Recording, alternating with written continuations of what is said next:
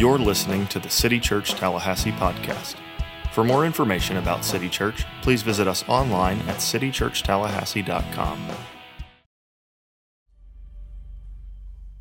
What a morning God has given us so far. He is worthy. I heard on a podcast episode recently, there was this guy who was trying to prove how gullible we are, how we just believe stuff because this random person said so, how gullible we are as a society and as a culture. So, just on his own, he did his own little research project. It wasn't funded or anything. He just got some groups together, and he got the first group together and told them I got these from Publix. These are eclairs. Anybody like these? Anybody fan? Okay, good. And he said that studies have shown that if you eat one of these a day, you'll lose weight. I'm like, wow, sign me up. And the whole group, guess what they said? They're like, dude, get out of here. Like, give me a break. That's the dumbest thing I've ever heard. So we got a new group together and he brought them to his house and he got his eclairs and he said, A study at, and named this like state school somewhere, like Eastern Kentucky. I mean, like Eastern Kentucky, where you get excited when you find out your cousin's single, right? I mean, that kind of place. And, sorry, and he said, studies at Eastern Kentucky have shown that eating one eclair a day will help you lose weight. And they were like, that's the dumbest thing I've ever heard. No way. All of them, false. Then he had one last group he got together. And he was able to convince them, again, three separate groups, that this study was real because he mentioned a certain college. You know what college he mentioned? TCC. No, I'm just kidding. just kidding. Hey, TCC people, FSU admissions might not love you, but Jesus does. Never forget that. Never forget that. He told them that studies at MIT have shown that if you eat one eclair a day, that you'll lose weight. And everyone in the room believed him. Simply because, here's your eclair since you raised your hand, simply because they said it was from MIT. Like, we really are that gullible. One news clip, one person on TV, just throwing this random college out there that's very prestigious. Everybody's like, oh, let's go to Publix and get eclairs. Forget Weight Watchers. I'm going one eclair a day because MIT said so. Well, I'm going to introduce you this morning to who I would say are the 12 least gullible people on the face of the earth. Here's what Paul says in 1 Corinthians. He says this, and I want to make clear for you, brothers and sisters, the gospel I preached to you, which you received. The good news of Jesus. You've received this, what he's done for sinners, by which you have taken your stand. This is the reason for your life now, he says and by which you are being saved if you hold to the message I preached to you, unless you believed in vain. He said, I want to echo this and celebrate this good news of the gospel that you've believed sincerely. Hopefully, you haven't believed in vain. Hopefully, you actually really believe this stuff to be true. And then, verse 3 For I passed on you as most important. If the Bible says something's the most important, I really want to pay attention. Like, I'm not the smartest guy in the room, but I want to lock in and pay attention. The Bible says this is the most important thing. What I also received, it's an us thing, it's a we thing, that Christ died for our sins according to the scriptures.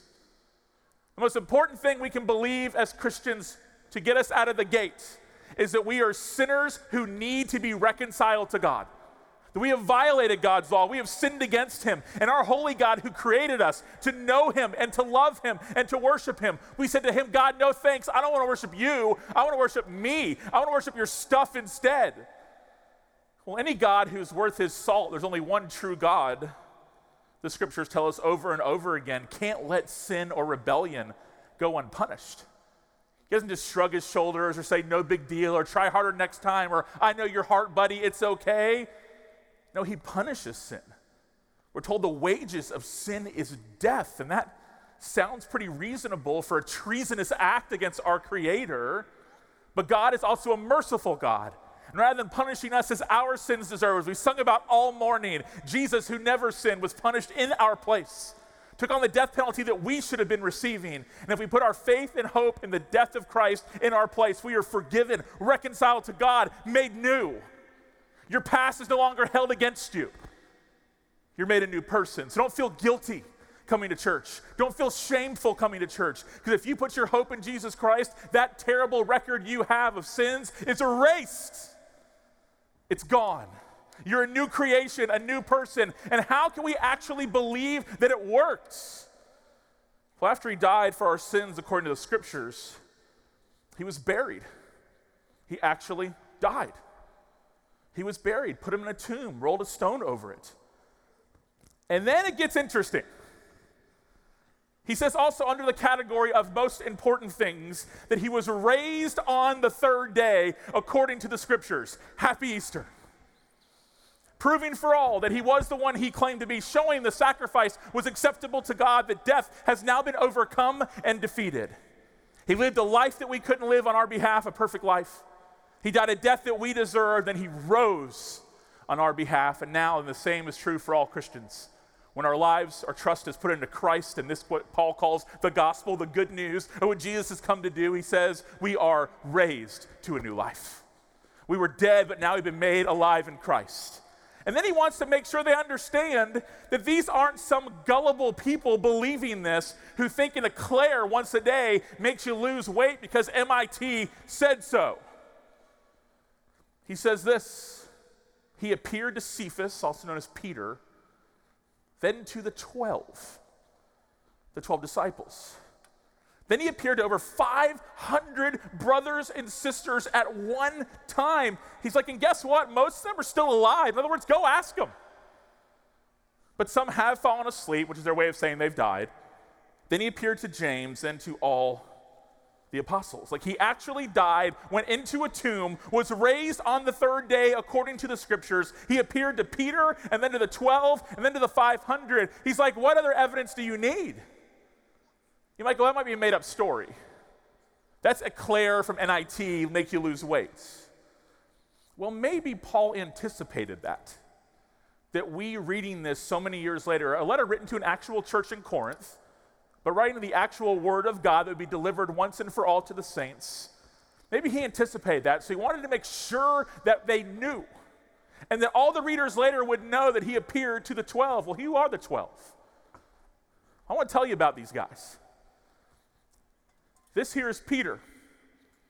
The same Peter who, when Jesus was arrested, denied that he even knew him because he didn't want to be associated with him. How embarrassing. I've given my life to follow a guy who claimed to be the Messiah and now he's dead.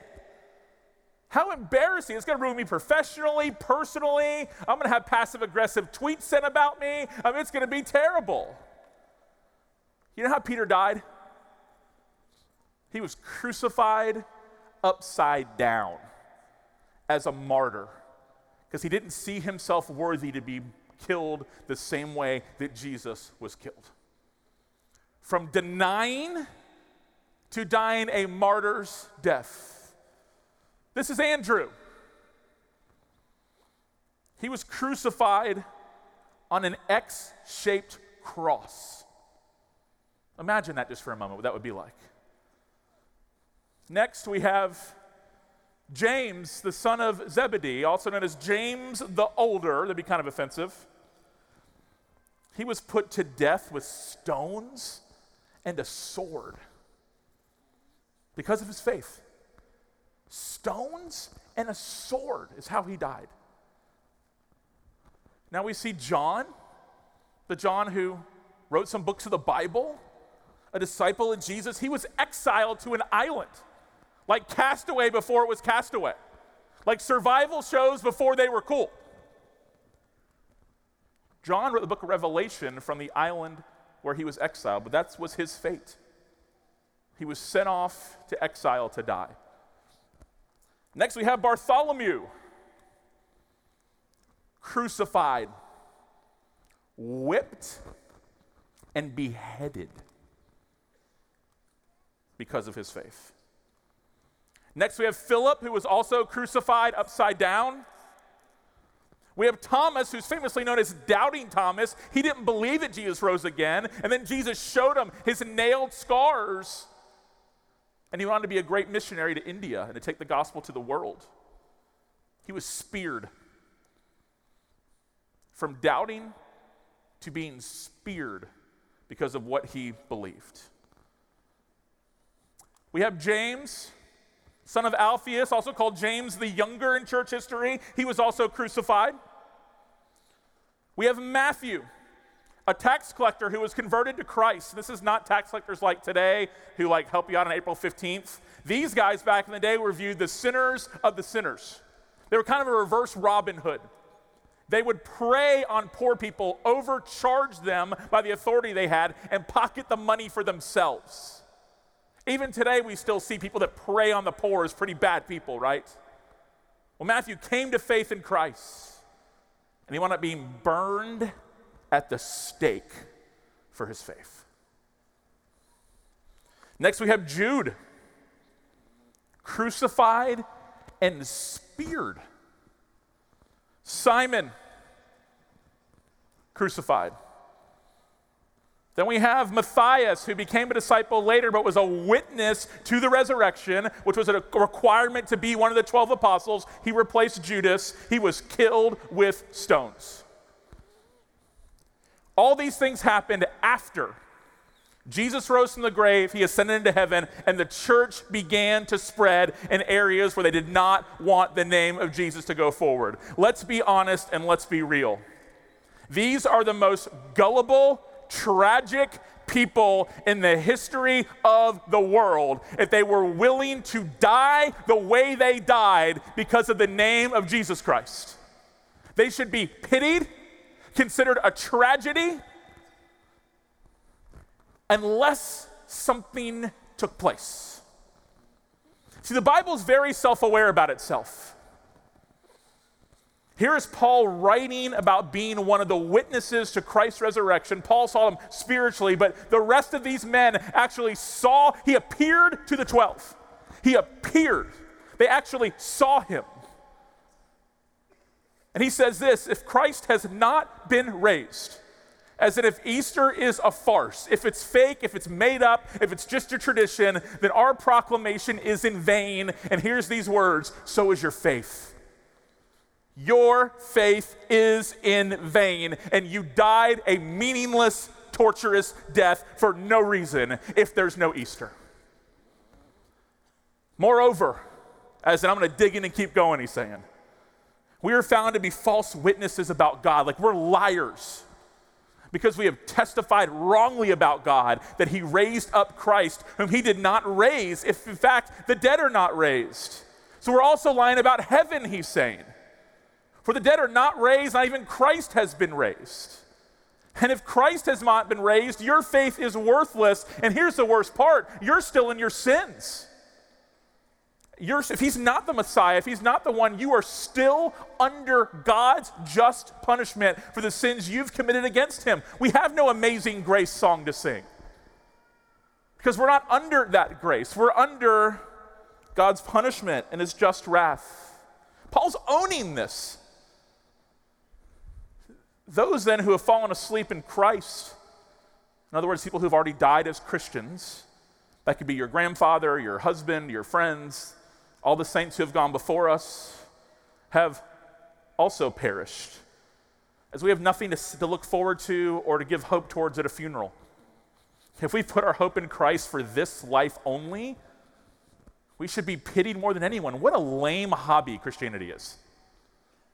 If it's just a tradition or a hobby, I mean, like, can't we come up with something that's a little more demanding on our lives?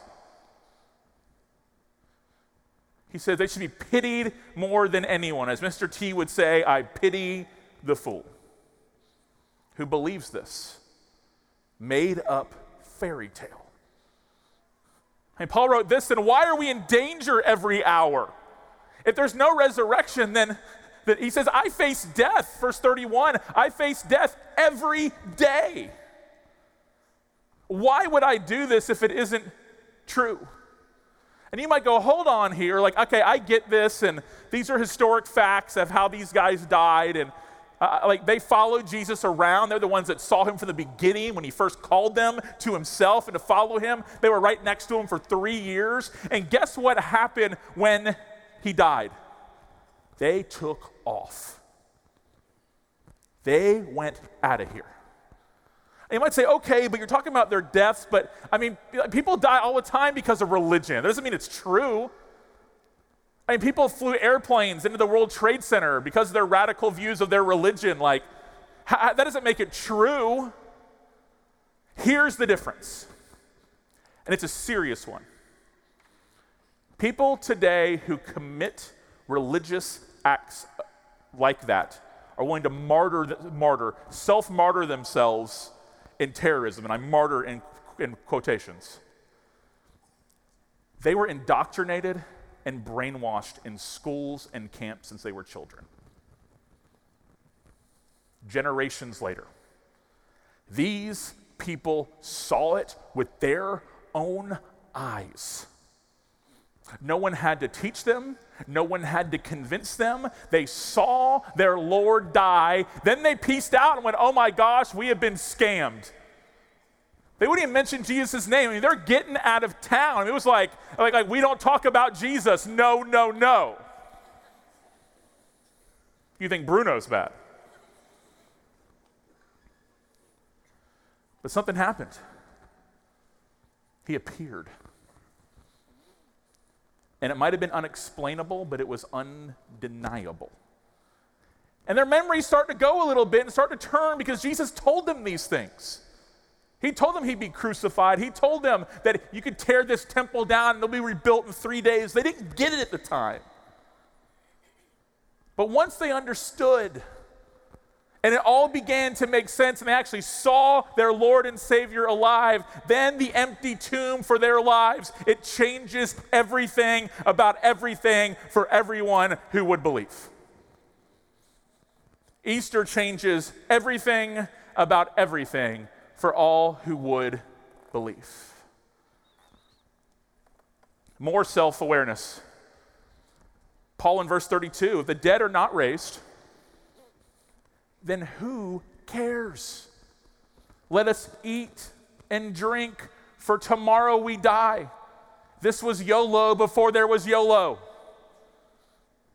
Paul's saying you only live once.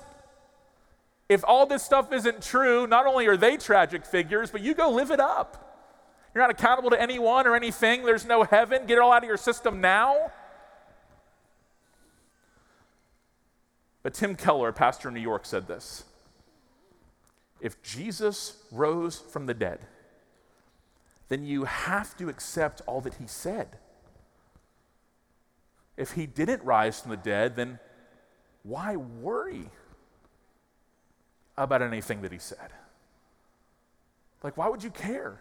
Call him a moral teacher, call him a philosopher. I actually wouldn't even give him that much credit because he sounds like he's a liar. The claims he made about himself, if it's not true, maybe he's a crazy man, as C.S. Lewis once said. Either he's a liar, he's a lunatic, or maybe he actually is Lord. And let me tell you what, these 12 guys believed it with all of their hearts, not because they were brainwashed, not because it was grandma's faith, but because they saw him die and rise again. And we're recipients of that good news. We started from the beginning of our service today, the hymns, we read the creed hymns from different centuries, passed down and passed down and passed down. And people say we're seeing a generational crisis when it comes to the faith. Because we're seeing families that now just sort of assume the gospel. They're sort of indifferent about it. They're not atheists, they're not agnostics, but they're just kind of everything else seems to be more important while still claiming the faith. And here's Paul is saying that nothing now is more important than your faith if Jesus is alive. That nothing is more important, that it, now it drives everything. Everything. Excuse me. He asked this question, kind of out loud, rhetorically after he makes the case, he says, Death has been swallowed up in victory. So, where death is your victory, where death is your sting, as in these guys can have our feelings hurt for them, maybe we feel sorry for them, but they don't feel sorry for themselves. Why? Because they know the death that they died for their faith is a temporary death. Because because of Easter, that heaven is a real place where real people go.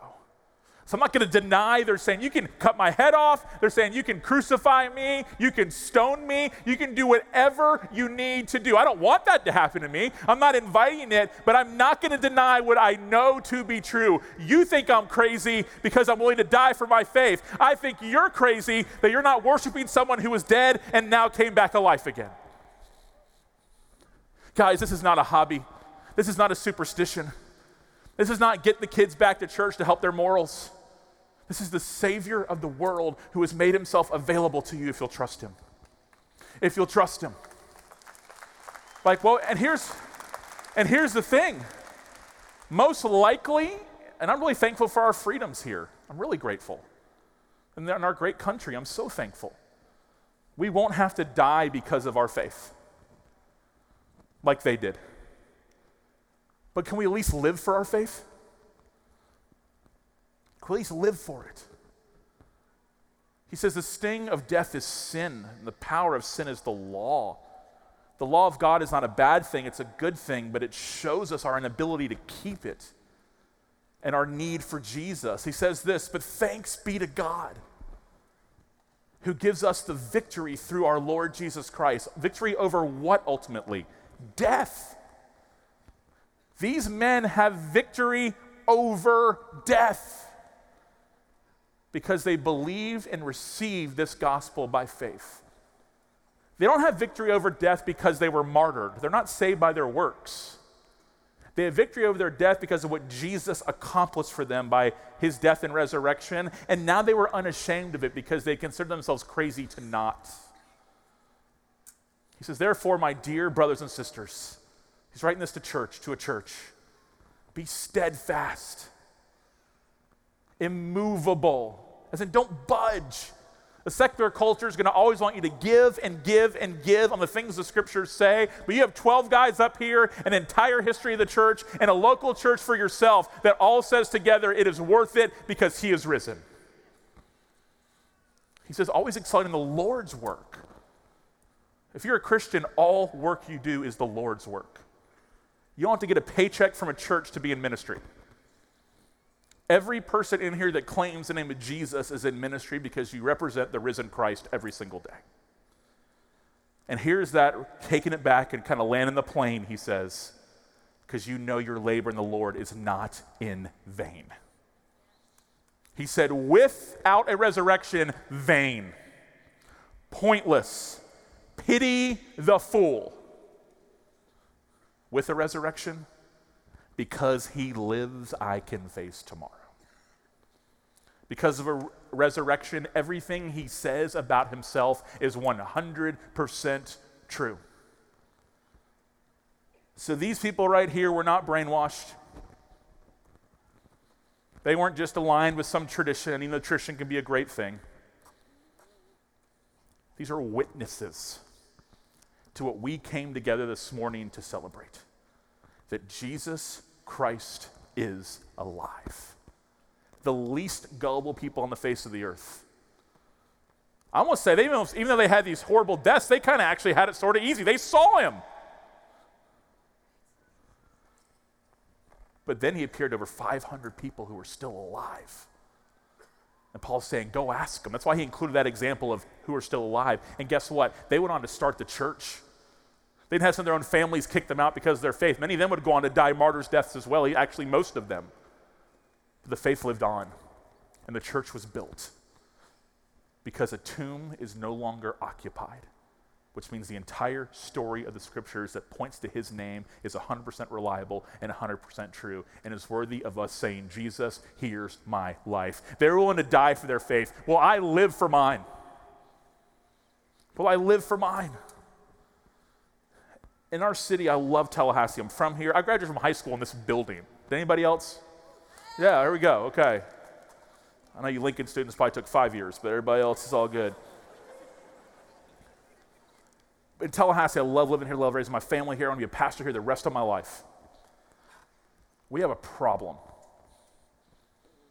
And it's so many people would claim to be Christians, but their reason for believing so has nothing to do with what we just read about in 1 Corinthians 15.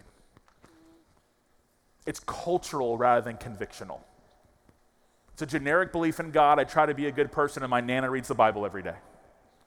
Thank God for Nanas to read the Bible. Shout out to Nanas, real quick. Okay. But God's not going to ask you about her, He's going to ask you about you.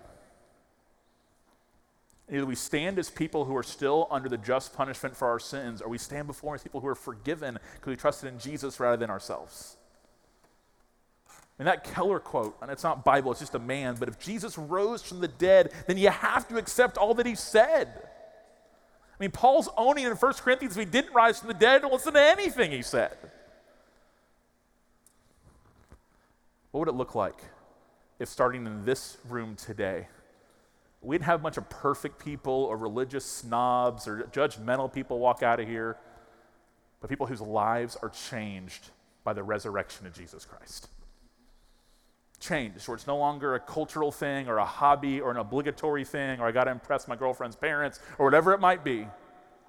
Rather, we say, wow, I actually do believe that Jesus is the one he claimed to be. And I might have all my questions answered right now, but I'm going to believe that. And we'll call it a starting point, and then we'll help you build from there. We got a care room back in the lobby. Maybe when the last song begins, or maybe after the service is over, when we say amen, I'd love for you to go back there. And if, if someone brought you, okay, hey, can we go back there for a minute? Lunch ain't that important. You can come share the, the Claire up here that I gave away.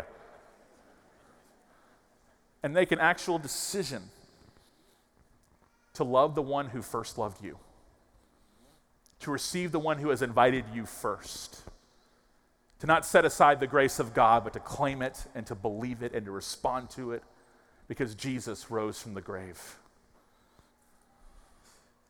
Crucified upside down, X shaped cross, st- uh, stones and swords, exiled, crucified, whipped, beheaded, crucified upside down, speared, crucified, burned at the stake, crucified and speared, crucified, killed with stones. Why were they willing to do something so crazy? Because of Easter Sunday. We're just asking you to believe, to turn from your sins and to turn to Christ.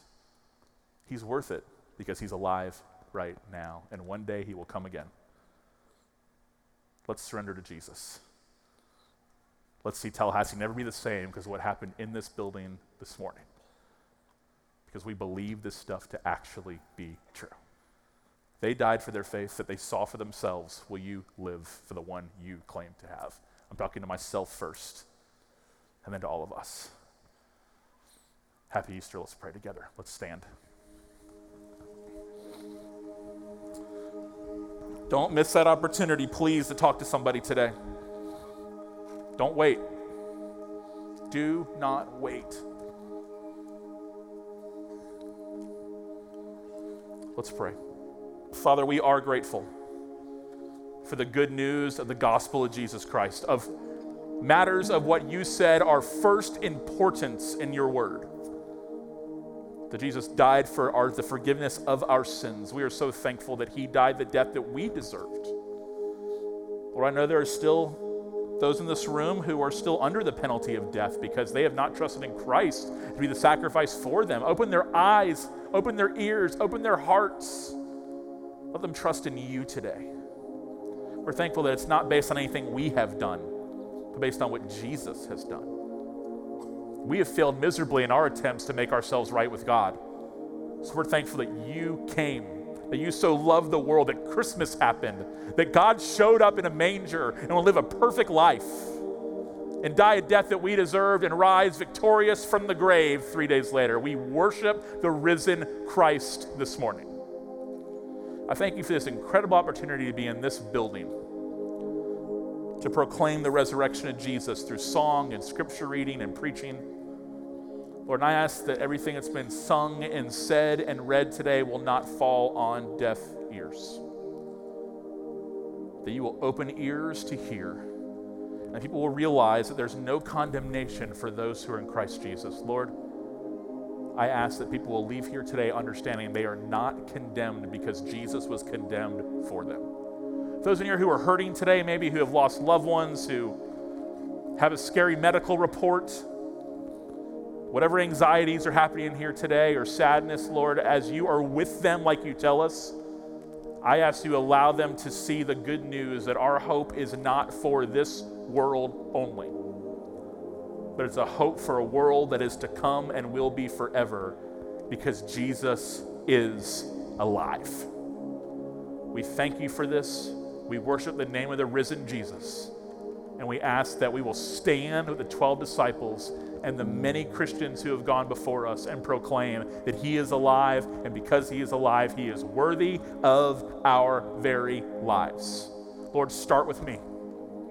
Forgive my casualness, my indifference. Lord, I want this to matter in my life because I believe it to be true. Let it be said of all of us. Thank you for our church. We thank you for all this in the name of Jesus Christ. Amen.